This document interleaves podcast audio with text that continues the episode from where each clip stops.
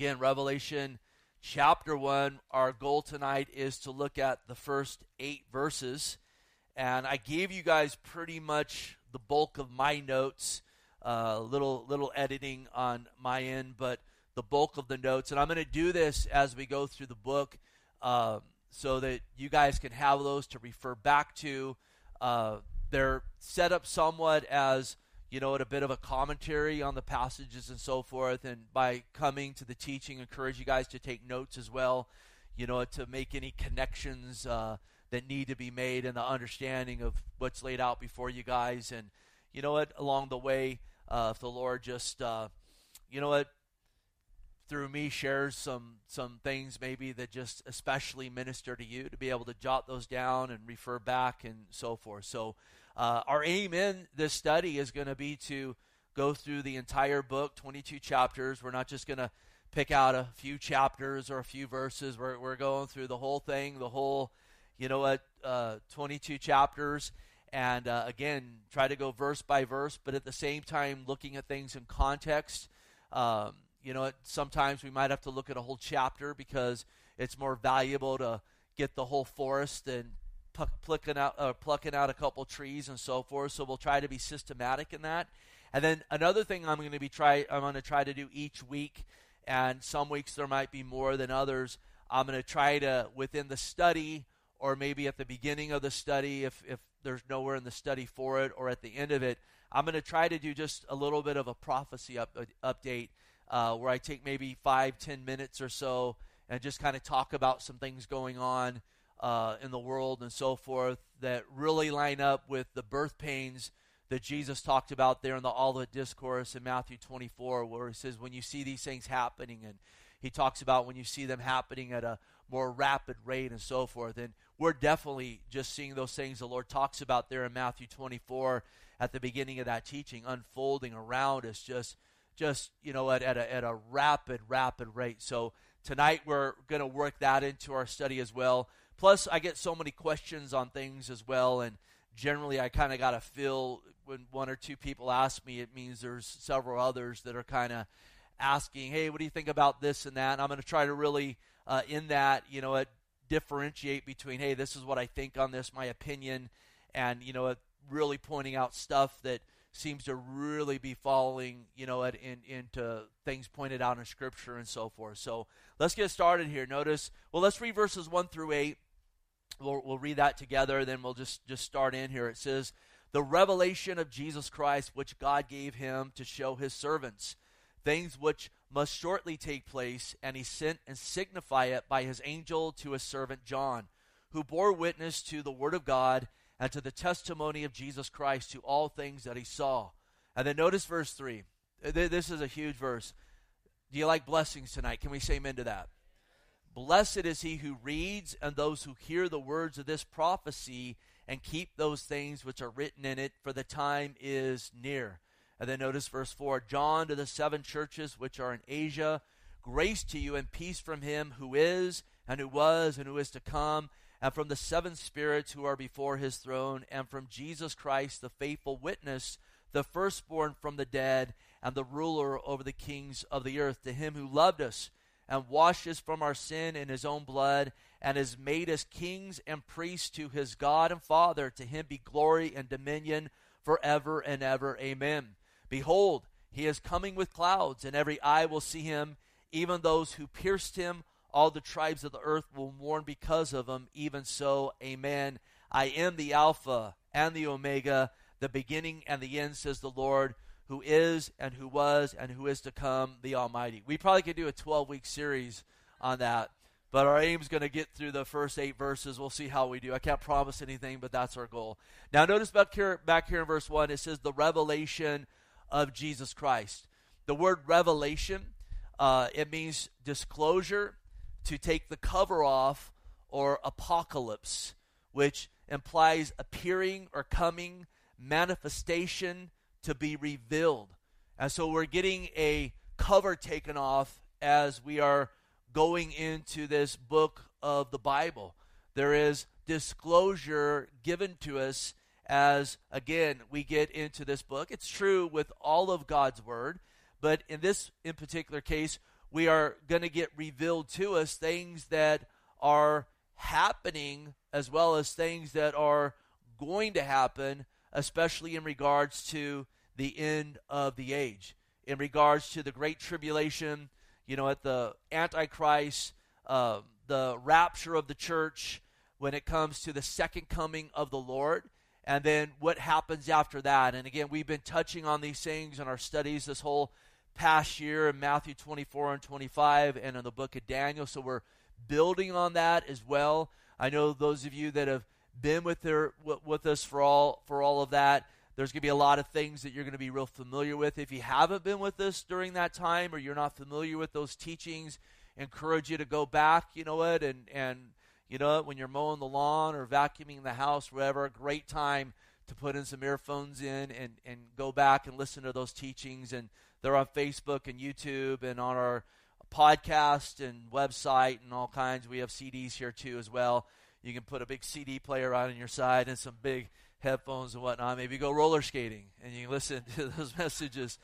Um, but but those things that we looked at, but really in Revelation we even get a greater amount of detail and so forth um, concerning those truths that we looked at in those passages, plus even more details and insights to these things that are unfolding. And God can give this give us these things and they're 100% accurate because God knows the end from the beginning. There's nothing that surprises God. You know God uh, you know what tonight he's here with us, but God as well dwell dwells outside of time and space. And he has already seen time unfold as it's unfolding as we're here in you know at the unfolding of all of these things. Notice Isaiah 46 9, it says, Remember the former things of old, for I am God and there is no other. I am God and there is none like me. And then notice here, declaring the end from the beginning. And there's so much prophecy in Scripture that has been declared, that has already come about. Uh, share this often in Christ's first coming. There's over 300 prophecies that the Lord Jesus fulfilled in great detail. And then concerning the end of the age and the Lord's second coming, are you ready for this? There's five times more prophecies. There's over 1,500 prophecies in regards to the second coming of Christ and the end of the age. So, again, this is revelation. This is God declaring to us the end from the beginning. It says, From ancient times, the things that are not yet done, saying, My counsel shall stand, and I will do my pleasure. This is also, again, a revelation not only of the end of the age, but it's a revelation. Notice what we read here the revelation of Jesus Christ. Not only the second coming of the Lord Jesus Christ, but this book reveals so much more to us of who Jesus is his might, his majesty, his power, his kingship. We read when he comes back, you know, at the second time. It's not like the first time lowly on a donkey to laid down his life for sinners, but he comes back on a white horse as a general to bring judgment upon sinners who make the choice to reject him. This book also gives great revelation and insight into worship of God, what heaven's going to be look like, and just so many more instructions and exhortations and encouragements for his church while we're here even waiting for his return and his ultimate revelation to us at the end of the age. So, the revelation of Jesus Christ, notice which God gave him. So, God the Father gave this revelation to Jesus Christ. We're going to see in a minute that he gave to his angel, who gave it to John, who has given it to us through his written word, not for us to take and to go hide it under a bushel, but for us to take his word out to the world around us.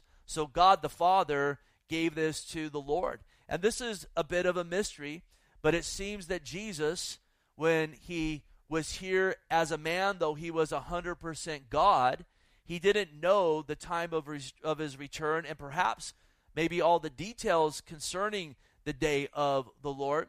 That time, again, that includes the great tribulation, the second coming, and even the millennial reign of Jesus Christ for a thousand years after that time. Notice what Jesus said in Mark 13 32. The Lord said, But of that day and hour no one knows, not even the angels in heaven nor the Son, but only the Father. And so Jesus speaking of himself in regards to his coming. No one knows that hour, and in particular, here this is talking about the rapture of the church, but only the Father knows that time. And this is a bit of a mystery for us because Jesus has never ceased being God, even while he was on earth as 100% man. He was 100% God. But really, what this is, is the Lord, you know, and it tells us there in Scripture, when he was on earth, he didn't exercise all his power as God while still being God. Notice Philippians 2 5, it says, Let this mind be in you, which was also in Christ Jesus, who, being in the form of God, did not consider it robbery to be equal with God, but made himself of no reputation, taking on the form of a bondservant, coming in the likeness of man. So again, he's always been God. He will always be God. When he came to this earth, he became a 100% man while still being a 100% God, but he did not exercise all of the authority or power that he has had as God. And so it's a revelation given to Jesus Christ, which God the Father gave to him for what? To show his servants. And now, listen, there's a great truth. We all serve something, we all serve somebody. We're all servants. Ask yourself tonight who do you serve? Do you serve the Lord Jesus Christ? Can you say amen to that? And listen, in this day that we are living in, especially in light of what we see unfolding in our world and Scripture giving commentary on what's folding in our world, it's imperative that we find ourselves abounding in serving the Lord Jesus Christ. He gives so many exhortations for us to be a people about His business, looking for His coming, not to get caught up with carousing and drunkenness and the cares of this life. And boy, it's so easy to get wrapped up in the cares of this life even in the midst of all the things we see unfolding around us that seem to line up so closely to Scripture, yes, there are things we need to manage in life, but it's so easy to move into a place where we're just caught up in caring for this life, where we can even become over obsessed with survival here on earth. And you know what? One thing we can know as followers of the of Christ until He takes us home He's going to go before us in surviving here on earth. We want to use wisdom, we want to be led of Him, and so forth, but we don't want our hearts overtaken to the point where we're just serving ourselves and just living on trying to survive here on earth versus our eyes on the Lord Jesus Christ and serving Him. Plus, on top of that, Jesus said if we seek, for, seek first the kingdom of God and His righteousness, all these other things will be added unto us. And so, again, this was given by the Father to the Son to show his servants. And as, again, children of the Lord, we're called to be servants of the Lord. And praise God, we get a lot of inside information in that. A lot of things that we know that the world around us does not know. And that's something that we don't want to be prideful in, but it's something that we want to act on. Because we already read in verse 3, and we'll come to it Blessed are those who read and hear and then keep the words of this prophecy. They're acting upon it, they're acting upon the instruction in it, the call to worship, and so forth. So, again, the revelation of Jesus Christ, which God gave to him to show his servants. And in a second, here again, we'll see God the Father gave this to the Son, who gave it to his angel, who gave it to John, who gave it to his servants. We are his servants, and what's he called to do? To go out and share it with the world. In fact, Revelation 22 10, at the end of the book, it says, Do not seal up the words of the prophecy of this book, for the time is at hand. And if you were with us for our study in Daniel, remember at the end in chapter 12, Daniel's still asking questions. He's still trying to understand everything that the Lord had been showing to him. A lot of things were a mystery to Daniel that we know about, including the church itself. And God tells Daniel, listen, just seal up the words of this book. At the end of the age, they're going to have a far greater understanding of these things. But what's he tell us? Why is he given to this us these things? To seal them up? No, to act on them and to go declare the truth of the gospel of Jesus Christ out to the world around us. And then notice what it says here. And listen, this comes up twice in these first eight verses. It says, to show his servants things which must, notice here, shortly take place. So these are things that must take place, and they're going to take place shortly. And it won't just be bits and pieces of what's found here in the book of Revelation, but hear this it's going to be all of it. It all must take place, and it's all going to take place shortly. And there's going to be no stopping it, there's going to be no redirecting it. I know there's been movies made by man, you know, it about the book of Revelation. I remember one years ago, Bruce Willis was in it, not recommending it, called Armageddon. Again, another word for revelation. And the whole thing was how they're going to stop the end of the world. It ain't going to be stopped. It's going to unfold in God's perfect timing. We got to understand this world's in a fallen state. Man in the garden chose to sin. When he sinned, death came to this earth. Physical death set in, spiritual death set in. This world came under a curse. It's a state of rebellion. And the time's going to come when all this is going to eventually come to an end because this is not what God had planned for man. This is what man chose. He chose to go his own way. Now, praise God, God could have left man in that state. He could have left man in that place of no hope, damned to eternal wrath, but he gave the promise right there in the garden that his son would come. And Jesus Christ came and fulfilled over 300 prophecies in his first coming, and he laid down his life. He died for our sins and rose from the grave. That whoever calls on the name of the Lord, asks Jesus to be their Lord and Savior, they will be born again. And the time is coming when he is going to return. When this age of rebellion is going to get wrapped up. This isn't going to continue on and on and on and on. There's a lot of people that think that he, that it is. And, and we've touched on and talked about even kings and rulers of the earth coming to this place where they even believe they can obtain some sort of, you know what, eternal life here on this earth through singularity and all the various things that they are pursuing. But newsflash, it's not going to end that way. The Lord is coming back, and the Lord's going to bring an end to these things. And again, usher in a reign here on earth for a thousand years that as followers of Christ will be part of. And then, praise God, after that, a new heaven and a new earth. So make no mistake, these things must take place, and they're going to take place shortly. Again, there's a lot of folks that run around saying, oh, I've heard about the coming of the Lord my whole life. So if he hasn't come by this time, surely he's not coming. You know, I got caught up in the 70s and the late great Planet Earth by Hal Lindsey, and then in the 90s with the Left Behind series. And then when the Lord didn't come back after I read those books, I just decided He's not coming back. And I'm telling you, there's a lot of people that say they're Christians that they say they're burned out on prophecy. You know, all these things have been said, but He hasn't come back. Though, listen, in, in the last 50, 60, 70 years, prophecy under prophecy concerning end times things keeps unfolding and unfolding and unfolding and unfolding. And one thing we got to remember the Lord is not slack concerning the promise of his coming. 2 Peter 3 9. He's going to come back, and he's going to come back shortly. And remember, the Lord there in Matthew 24 said, when we see certain signs begin to happen, and then begin to happen rapidly, like birth pains, you need to know that you're near the end of the age and you are near to my return. And we talked about this, especially when we were there in the Olivet Discourse, and we're seeing things happening at a rapid rate where our world, listen, I used to say our world is so much different than it was five years ago. A year ago, that's what I would say because it was so different. So many things have been ushered in, and the thinking of people had changed so much. Boy, I can say tonight, our world is so different than it was a year ago.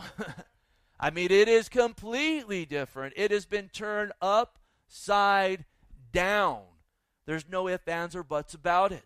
I want to touch on real quick kind of a prophecy update in this of things going on right now that really line up with those things that the Lord said would be happening at a rapid rate and a faster and faster pace. Again, it's the picture of birth pains. A, a woman's pregnant, and when she goes into labor, those birth pains, those contractions start coming more and more rapidly and more and more intensely until she goes to that place where the baby is birthed. The Lord used that as an illustration for us. When you see these things happening and when they start happening rapidly and closer and closer together, you need to know we are very close to the Lord's coming to the end of the age. The Lord talked about there being wars and rumors of wars. Our world right now is on the cusp. And listen, as we talk about these things as followers of Christ, this is not to invoke fear. We're a people to walk by faith. We are in the hands of the Lord. Can we say amen to that? But there are great rumors of wars and unfoldings of wars happening at, at, a, at a rapid pace right now, where there's a lot of people that are believing we're on the cusp of some sort of perhaps major World War III type scenario where you see, uh, you know, at Egypt and Ethiopia, again, countries that we read about as end time players about to go to war over damming up the Nile River. Russia and Ukraine have major troop movements going on right now. People are really concerned that they're going to go to war at any time. Russia right now is accusing America of setting up biological labs all around the Russian border right now. China is talking about going in and attacking Taiwan. This is all over the news, but the NBA is all for China. So just throw that out there. Um, you know, those they're, they're such a beacon of righteousness and so forth. And then this past week on Sunday night, some of you may not know about this, some of you may know, Israel just did a major cyber attack on Iran's power grid to set their nuclear pursuit back several years. They did this a few years back. We got a president right now that is very anti Israel, that is very pro Iran, wanting to bring back the Obama administration abomination of a treaty between America and Iran. And so Israel knows that. And so this past week, the headline says this Iran vows revenge against Israel as media reports indicate Israel acted, acted alone in latest attack on Iran's nuclear ambitions using remote controlled bomb. And they were able to snuggle it in, smuggle it in, snuggle it or smuggle it into their nuclear facility, and it was set off. And listen, it, it knocked out the power grid and it set their nuclear program back almost a year. Now, some might say, well, you know, what's the big deal about that? You know what? What's Israel? There are some people that, when it comes to Israel, because there is even such an anti Semitic move even within the church, individuals thinking the church has somehow replaced Israel, they're ignorant concerning these things. And it's not to say that Israel has it all together because they don't, but I'll tell you, they have it a lot together, a lot more together than Iran does. But listen, one thing we do know is that Israel is a major part of end times event. When the Lord comes back, it's not to sunny California. We see him coming back to Jerusalem and the nations of the world surrounding her, wanting to destroy her. But listen, we've touched on this and we'll touch on it again and again and again. All Israel will be saved. Romans 11:25 I do not desire brethren that you should be ignorant of this mystery. And yet there's so much ignorance concerning this mystery lest you should be wise in your own opinion, that blindness in part has happened to Israel until the fullness of the Gentiles have come in. There's a distinction here between Israel and Gentiles that are getting born again that are part of the church. We need to know that because a lot of people will say, well, we're spiritual Israel now. God's done with Israel. No, that's not what we're taught until the fullness of the Gentiles come in. And it says in verse 26, and so all Israel will be saved, as it is written, the deliverer will come out of Zion, and he will turn away ungodliness from Jacob. And then notice, this is the key in it. Verse 27 For this is my covenant with them when I take away their sins. God keeps his covenants. Abraham and God had a covenant concerning the people of Israel. And tonight, is Jesus your Lord and Savior? Can you say amen to that?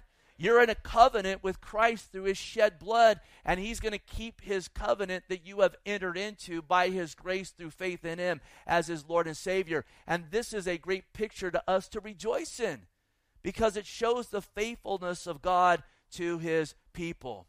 One other thing when it comes to rumors of wars, and I'm barely scratching the surface, I'll just read the headline China creates hotline to report citizens who attack state in eerie Orwellian power grab.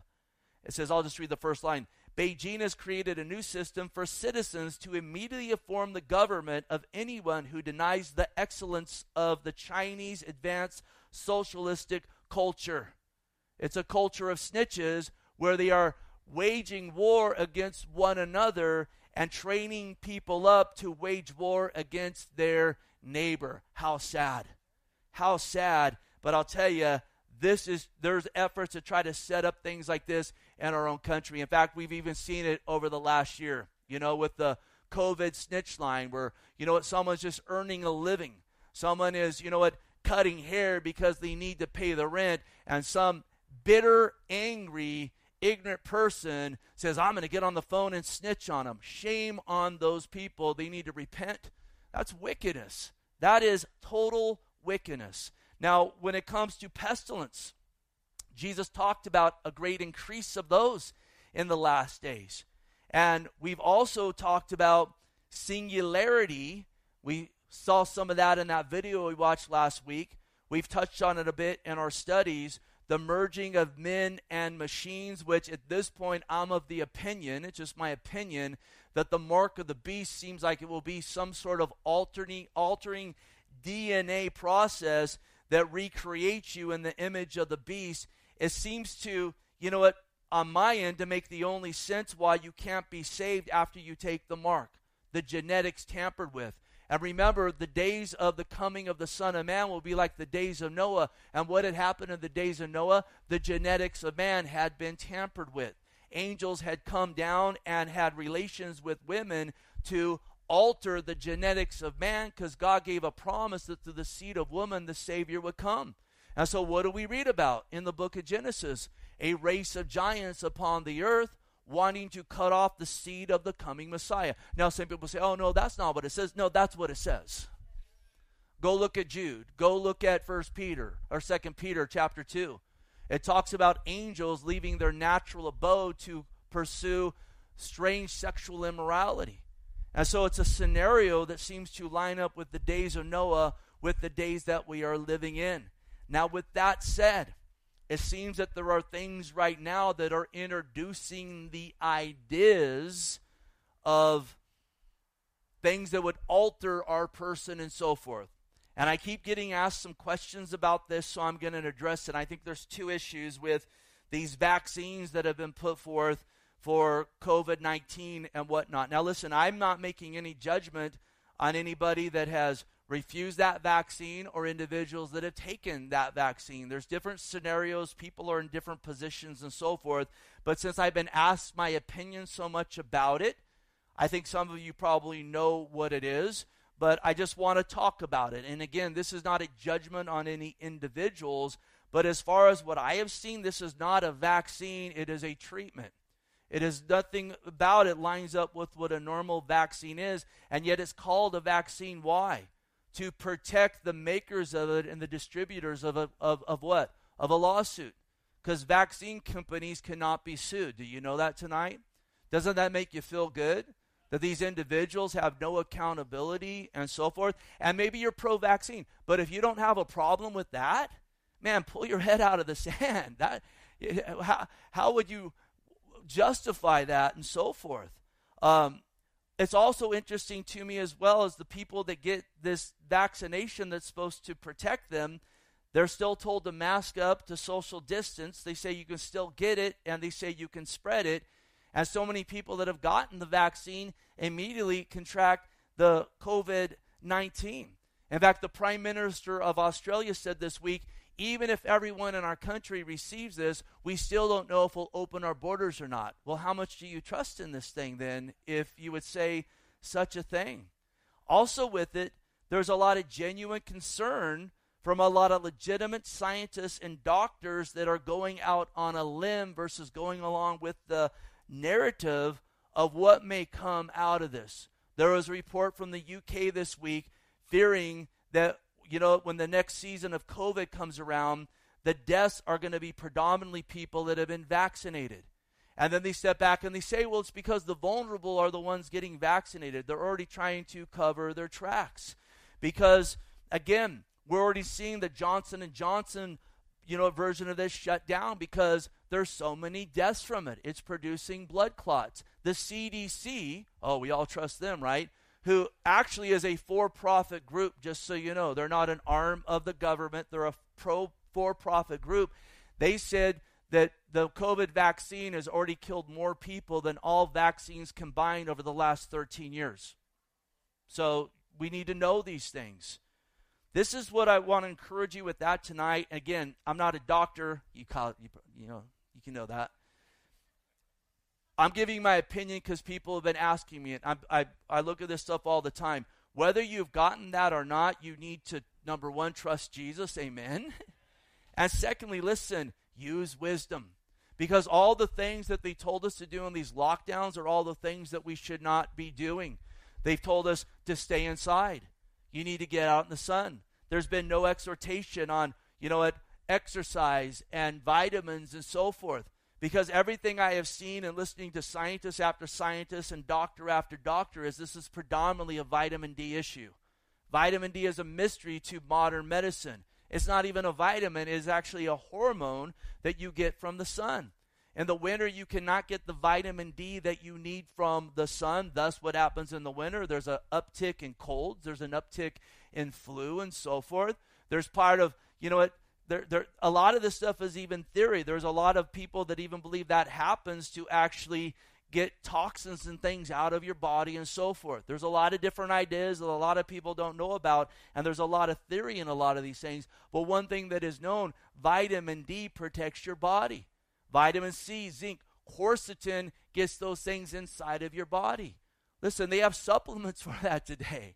You can go and take those. And especially the darker skin you are, the more that you need vitamin D in the upper hemispheres in the world because you cannot get what you need from the sun. Listen, this is all real science. Well, I believe in science. Well, good. You should take this in tonight because this is actual real science. This is real truth. Again, you shut all the gyms down when we should be exercising.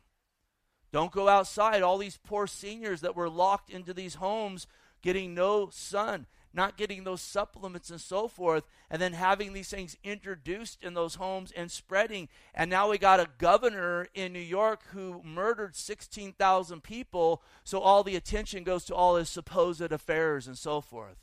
Man, that, that the reason that that's that guy's always been that way. Have you ever listened to that guy talk? He's always been that way, but it's to take the attention off 16,000 murders in that state. So, listen, that's my opinion on that. But here's the deal where this is going. What really is the bigger issue? And I personally think the bigger issue is trying to make everyone a global citizen, trying to create the haves and the have nots. And you look at things like this there was a volcano on St. Vincent's Island this past week and only the vaccinated residents were allowed to escape. Did anyone hear that? It's been all over the news. If you got the vaccination, we'll get you off the island. If you don't, you're going to stay. Listen, if you've taken that or not, that should still bother you. That that is wicked. That is satanic. Um, a report this week from the Daily Mail UK. Pentagon scientists work inside a secretive unit set up at the height of COVID where DARPA have created a microchip to be inserted under the skin, which detects COVID 19 infections, and a uh, revolutionary filter that can remove the virus from the blood when attached to dialysis, a dialysis machine. So they put a chip in you.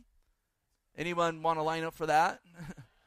they put a chip in you that detects when you have COVID 19, though it seems like most people, when they have COVID 19, have no symptoms or anything else. You're sick, but you know what, you don't appear sick or anything. And then they put you on this machine to get it out. Listen, a chip in the hand, we won't jump that far ahead in Revelation, but we know the Antichrist will introduce a mark which will have to be taken on the hand or the forehead, and you cannot buy or sell without that mark. That comes in the midway of the tribulation. Again, it seems there's a great effort to introduce these things. And then I'll just read another headline on this the World Economic Forum that we talked about last week in the film we showed, the teaching we showed. The World Economic, uh, Economic Forum wants you to wear a microchip powered smart mask that tells you when you're allowed to breathe to when you're allowed to have fresh air. Listen, this is headline stuff. This isn't anything, I mean, and it's all over the news. Well, you're not going to hear it on your local, KSBY ain't talking about it. CNN, you know, you might get a smidge of it on, on, on Fox, but this is all out there. This is all, I mean, this stuff is happening rapidly. A year ago, if you heard this stuff, if I came up here, hey, you know, you're crazy, Steve. This is stuff is, is happening, though. And again, it's happening at a rapid rate. Jesus also said, again, there will be false Christ, there will be false prophets. Someone sent me a TikTok recently. I'm not a TikTok guy, but they sent me a TikTok. Uh, actually, my son sent it to me. He usually sends us a TikTok a day, but he sent a TikTok of a group in Israel declaring their guy of being the Messiah. And it shows them at the Wailing Wall in this massive group of Orthodox Jews surrounding this guy in a worship like manner. Uh, this is happening all over. There's a 400 year prophecy. I'm not saying that it's accurate because I don't believe that it is, but the fact that it's in the news shows that the world is looking for a world leader. There's a 400 year old prophecy in regards to Russia and U- Ukraine going to war. That when that happens, the Messiah, though the Messiah has come, but Israel rejected the Messiah for the most part, except for a remnant. And so you see this great Messiah watch in the world. And you see individuals coming up saying they are the Messiah. And then in Russia, they have begun to reconstruct the triumphal arch of uh, Pal- Palmyra in Syria, which the Talmud, which I give no credibility to, but it prophesies when that happens, the Messiah is going to soon come. And so, again, there's this great desire for a world leader that is just growing incredibly, and you're seeing false Christ and talk about false Christ happening really at a great pace as Jesus said it would. Just a couple other things, then we'll jump back here because, again, these things must take place shortly. And we're seeing birth pains that Jesus said would happen right before the end of the age, happening rapidly again as birth pains of a woman going to give birth to a child. Just a couple headlines Hoarders, uh, hordes of demoralized cops are quitting their jobs, and America's streets are less safe as a result. And it just talks about so many police officers resigning because of the atmosphere that's going on again towards the police and in these stations and so forth we know that satan is a the, the antichrist will be the man of lawlessness. And you see great lawlessness just spreading incredibly through our world. And then i thought this fell in the line of lawlessness as well as sexual immorality. Um, 255 california prisoner in- inmates identify as transgender, non binary, so they can be moved to a woman's prison. I mean, what in the world? They're, they're probably paying for their transition as well from your tax dollars. This is lawlessness. And then you look at Christian persecution. And I think recently I talked about some of the things that we've heard about in China and India and so forth. And we've talked a lot about Canada and what's happening just north of us. And some of you guys may have heard this week the pastor James Coates that had been arrested up there and incarcerated for 35 days because he refused not to preach the gospel. You know, they let him out. You know what he did? He went back and he preached the gospel. And so the local goons at the director of the local health uh, director went and they fenced off their facility. I mean, how can you even legally do this when that's their property? That morning or the next morning, the fence got torn down. And then they sent out, are you ready for this? Did anyone see this? 200 cops. 200 cops to try to keep people out of church. And I've been following and everything, and, and, and there's actually a lot of really good alternative Canadian news sources and so forth. And the best commentary that I saw on it It was a tweet that was put out, I think someone that works for Rebel News, and they said, quote, young American pastors promoting cultural Marxism, this is your future. And I'll tell you, this community and most communities in America are getting inundated with young American pastors promoting cultural Marxism, thinking they're preaching the Word of God when they're doing no such thing. We need to be praying for our nation, I'll tell you that much. And then listen, the last three things Bill Gates wants to block the sun.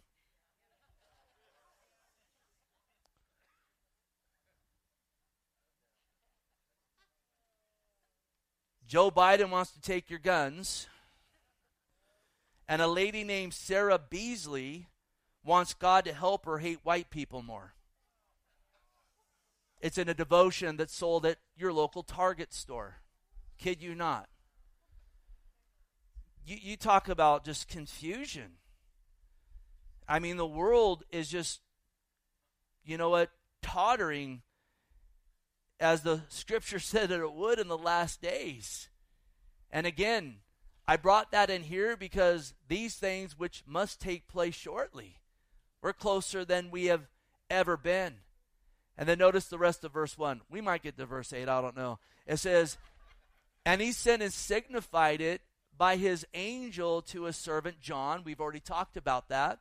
God the Father gave it to his Son, who gave it to his angel, who gave it to John, who has given it to us, who bore witness to the Word of God and the testimony of Jesus Christ to all things that he saw. Now, notice it says he sent and signified it. He sent and signified it, and this talks about by a sign or symbolism when you get into the Greek language here. And Revelation is a book that has a lot of symbolism in it, which makes a lot of people go, I can't understand any of this. We, just, we shouldn't even read this book. I don't get it. Well, listen, how do we know what this symbolism means? We turn to Scripture. No prophecy of Scripture is of any private interpretation. And so the signif- you know the things sent and signified the signs, the symbolism in the book we look to Scripture itself to try to understand and interpret the symbolism in it. So, again, we're kind of laying some groundwork for this. He bore this to John. We'll be talking more about John. We went through the Gospel of John not long ago, a couple years back. John was one of the Lord's disciples. Before he, before he followed Christ, he was called one of the sons of thunder. Him and James were called that because they like beating people up and they wanted to be the Lord's bodyguard at one point. He's like, I'm good. He was converted, though, into the disciple of love, amazingly. And the Lord used him to write the Gospel of John and three epistles, which one of the major themes of those books is the love of God. We'll see, Lord willing, next week. He was put on the island called Patmos because they kept trying to kill him and they couldn't. So they finally said, We'll just banish him out here. And this is where he got this revelation. One other note with this this book was written in 95 AD. It's the last book that was written of the New Testament. And it's very important because there's a group that call themselves preterists that they believe everything in Revelation has happened up to chapter 19. And they believe it all happened in 70 AD when Rome overthrew Jerusalem. Problem is, guys, this was written 25 years after that. And this is a revelation of what would happen. So we might touch on more of that and whatnot, but uh, you know what? Wishful thinking, these are the same people that also say Satan's bound up right now and we're the millennial reign of Christ. Good grief. I mean, wh- where do you get this stuff from? So John bore witness again of of of the ministry, the death, the resurrection of Jesus. He's bearing witness of it in this book as well as in John and those three epistles of all the things that he saw. And we're going to come back to that Lord willing next week because Revelation 119 if we get to that is really the key to understanding revelation where the Lord tells John, Write the things which you have seen, or the things you saw, the things which are, and then the things that will take place after this. Because John writes of the things that he saw. he talks about the Lord. We'll read in a minute that the Lord shed his blood for us, talking about the ministry of the Lord. And then he talks about the things that are, are and he addresses the letters to the church, the churches and so forth, which isn't just for seven churches in Asia at that time, but for the Lord's church. And then chapter 4 onward, he says, and after this, and it seems to be an outline of the things Jesus did, the church age, and then the great tribulation.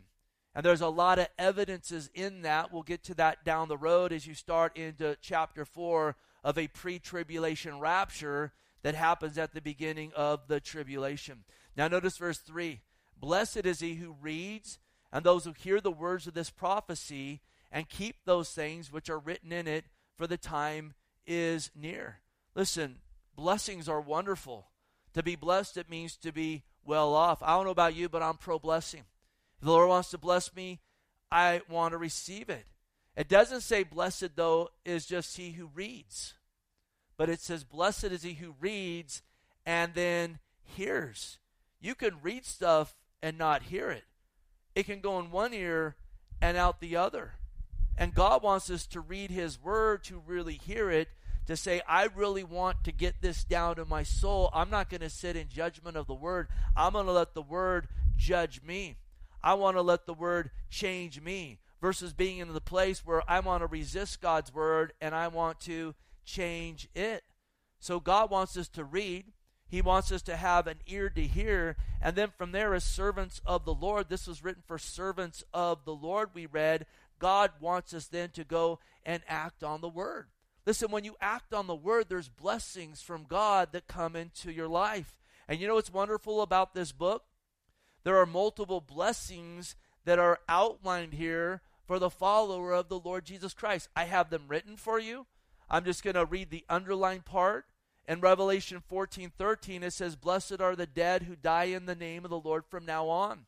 Now, I'm not wishing a martyr's death on anybody, but this is talking about martyrs in the tribulation, as well as those that would, I believe, even lay down their life daily to take up their cross to follow after the Lord. There's a blessing found, found in dying to yourself and serving the Lord. Revelation 16 15. Blessed is he who watch and keeps his garments. Are you watching for the coming of the Lord? What's your walk look like? You know what? Are you reflecting Christ? It says, Blessed is he who is looking for the Lord's coming. And again, keeping his walk in a manner that is glorifying to God. Revelation 19 9. Blessed are those who are called to the marriage supper of the Lamb. Is Jesus your Lord? Can you say amen to that? then you're called to the marriage supper of the Lamb. We'll get into that more down the road. That's a blessing you didn't even know about maybe tonight. Revelation 26 Blessed and holy is he who is part of the first resurrection. Again, we talked about that a few weeks ago. That first resurrection here indicating, you know what, the rapture of the church when these bodies will be transformed. What a blessing in that. The second resurrection, in the sense of the resurrection of man, you don't want to be part of that, the great white throne judgment. And then Revelation 22 7, blessed is he who keeps the words of the prophecy of this book. That's written in the last chapter. It's reiterated. Blessed is he who, who reads, who hears, and then keeps or walks in the prophecy, the, the prophetic instruction found in this book. And then it's reiterated again in Revelation 22 14. Blessed are those who do his commandments. So we want to be a people not that just read. Sometimes a study like this, oh man, I'm going to listen to that. That sounds entertaining with all the stuff going on. And listen, this is there. there I mean, there, there's nothing dull here, but we want to be doers of the word. We want to respond. Amen. And then he says once again, again, blessed is he who reads, those who hear the words of this prophecy and keeps the things written in it. And then notice, we're three verses in, we hear it the second time, for the time is near. The time's near. Don't be thinking, oh, well, a couple thousand years have come back. He's sla- gone by his slack in his return. The time is near.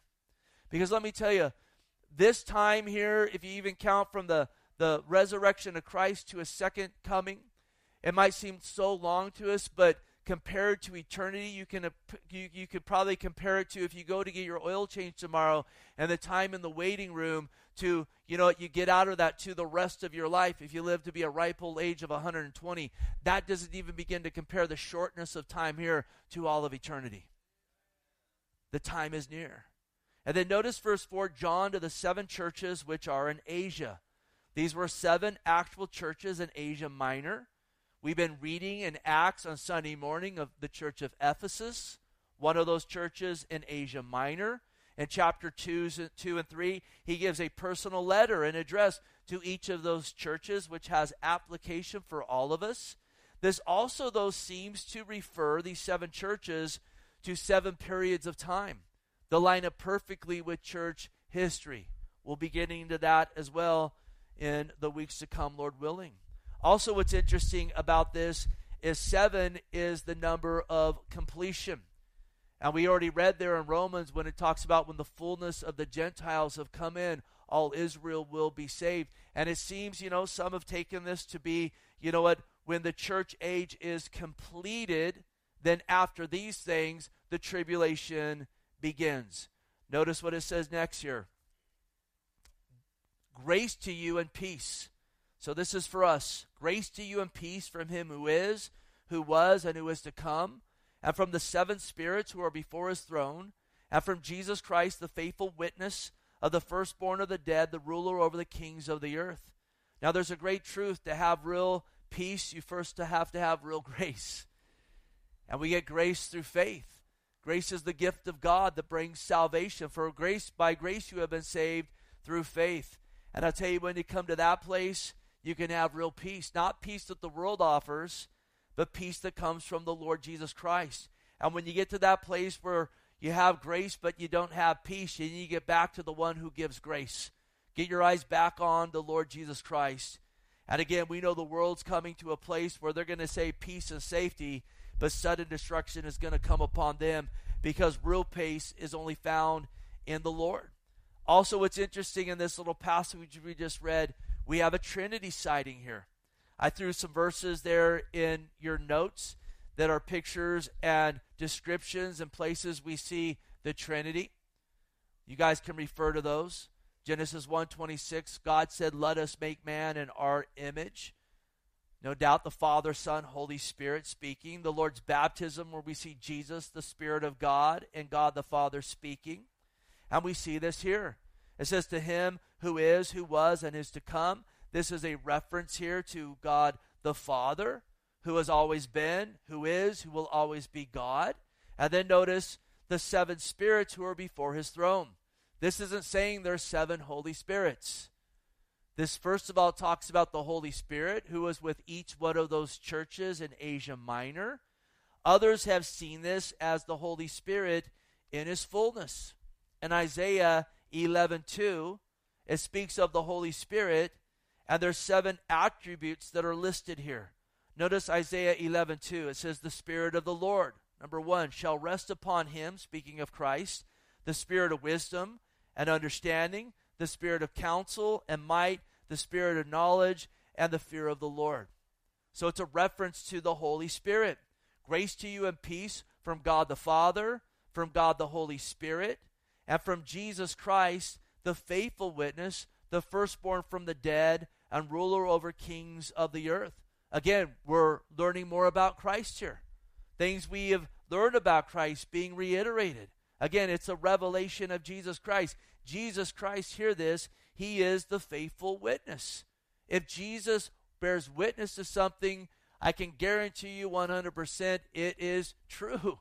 Jesus Christ bears witness to the book of Revelation. He's the best witness ever. Amen. He's also the firstborn from the dead. He's the first, again, who resurrected from the grave to defeat sin, death, Satan, and hell. And if Christ has not risen, the scripture says our faith is vain and we are a pitiful people. But praise God, he has risen from the grave. This is also a reference to a position. Again, he is the one who conquered death. He has the position of the one who conquered death. And that can only be a position held by God, who is without sin, who came here to earth tempted in all ways, died for our sins, and conquered the grave. And then notice as well, and listen, rejoice in this tonight. You want to be blessed in the midst of all the chaos in the world? Then, then read here, and then I think part of the doing of the word at times is just resting in the truth of the word versus leaning on our own understanding. We do the word by standing on the word and claiming the word and standing in the truth of the word. This is the truth. Jesus Christ is the ruler over the kings of the earth. And in Psalm 2, we looked at a few weeks ago, it talked it talks there about the kings raging against God, but God the Father saying, saying, I've set my king on my holy hill in Zion. And then if you jump forward to Revelation 19, you see the Lord coming back at the end of the tribulation to judge the nations. And it's written on his robe, on his thigh, a name written King of Kings and Lord of Lords. Make no mistake, the Lord is in control. And then it says some wonderful truths here. To him who loved us. Aren't you glad the Lord loves you tonight? Man, rest in that.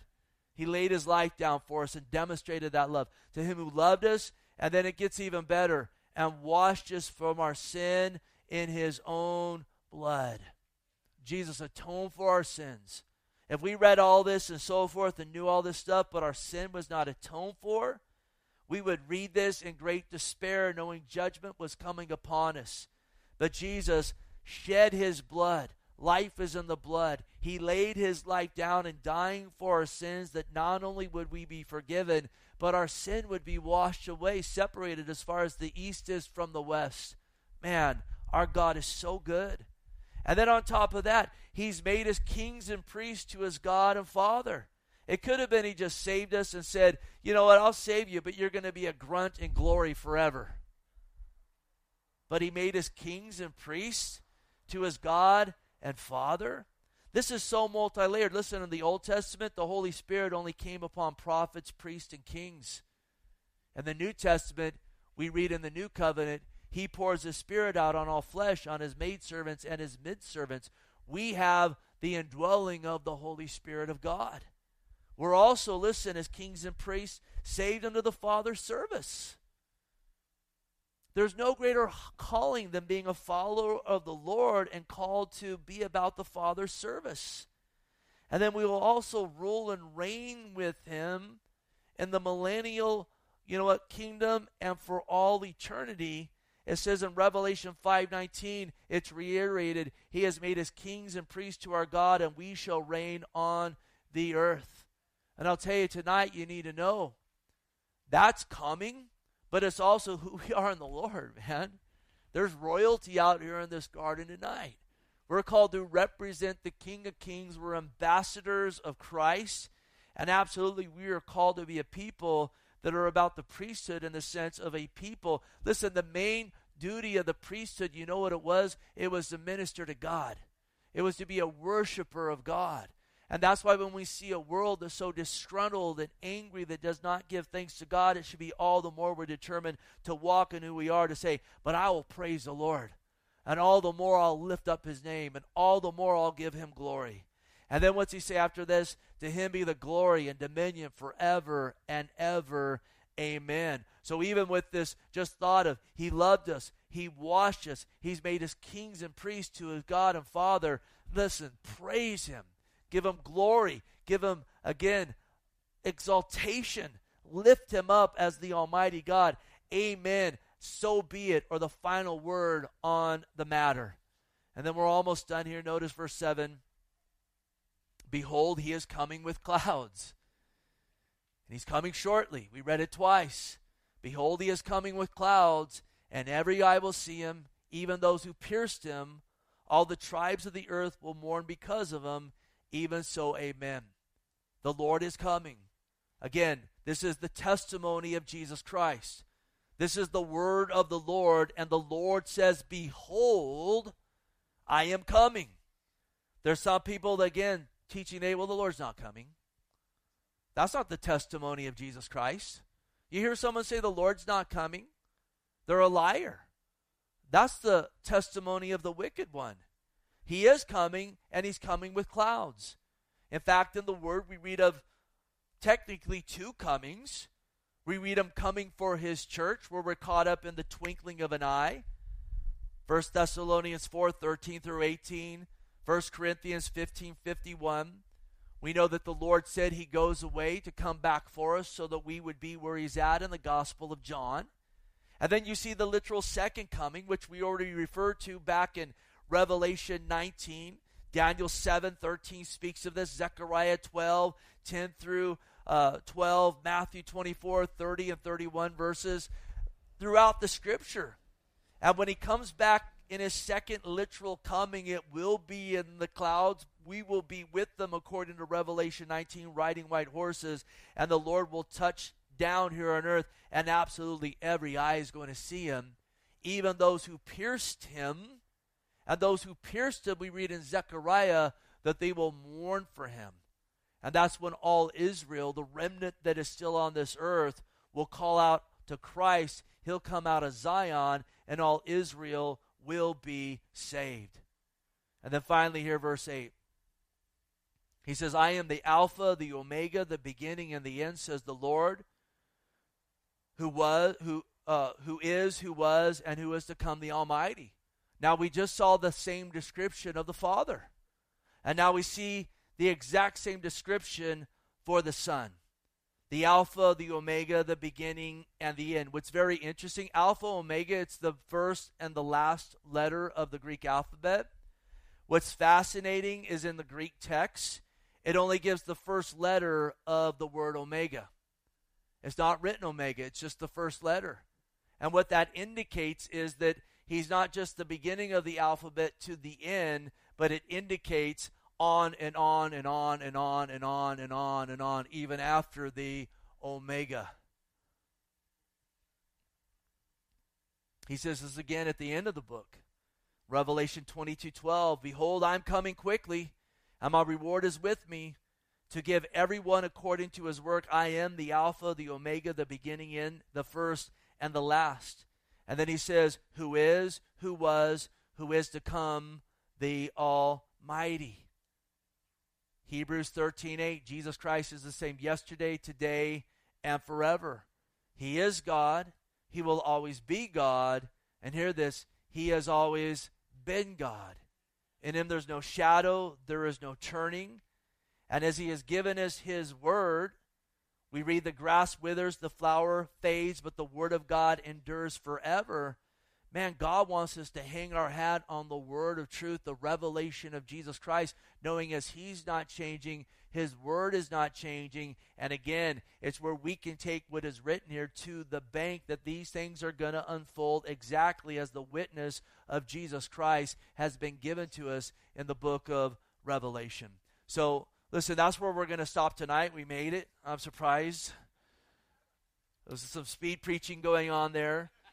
But listen, I also I want to get I, I you know we want to take it, we want to really break it down, but at the same time, we, we want to be at a at a good pace and so forth, so that we're we're seeing the whole pictures as they're being painted. And sometimes you can get so stuck on a tree, you're not seeing the forest in front of you. So God, we praise you tonight. We give you glory.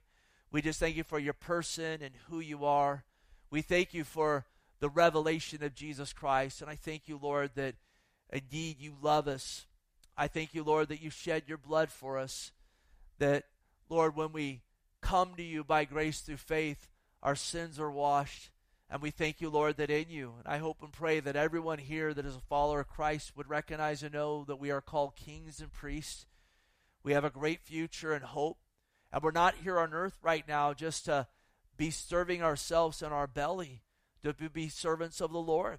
And I hope and pray tonight, God, that we've been encouraged and exhorted in that.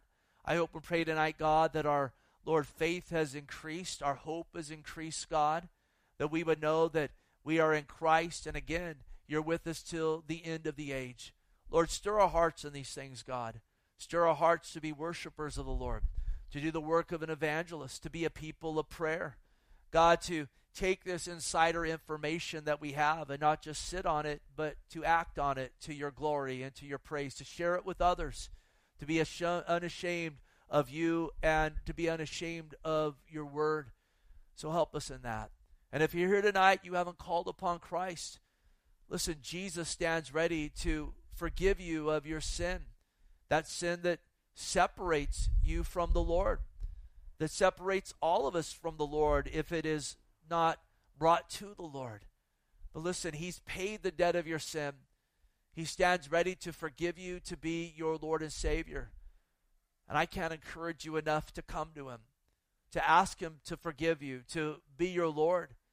That means something. It means you're turning from being your own Lord to say, Jesus, I want you to be the Lord of my life. I want you to be my God. I'm calling out to you forgive for forgiveness, for life. I want to be a disciple of Jesus.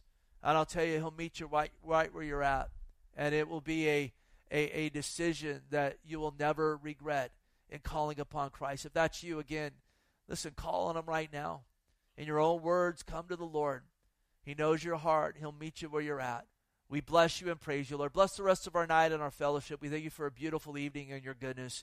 And we pray and ask these things in Jesus Christ's mighty name. And we said together, Amen. God bless.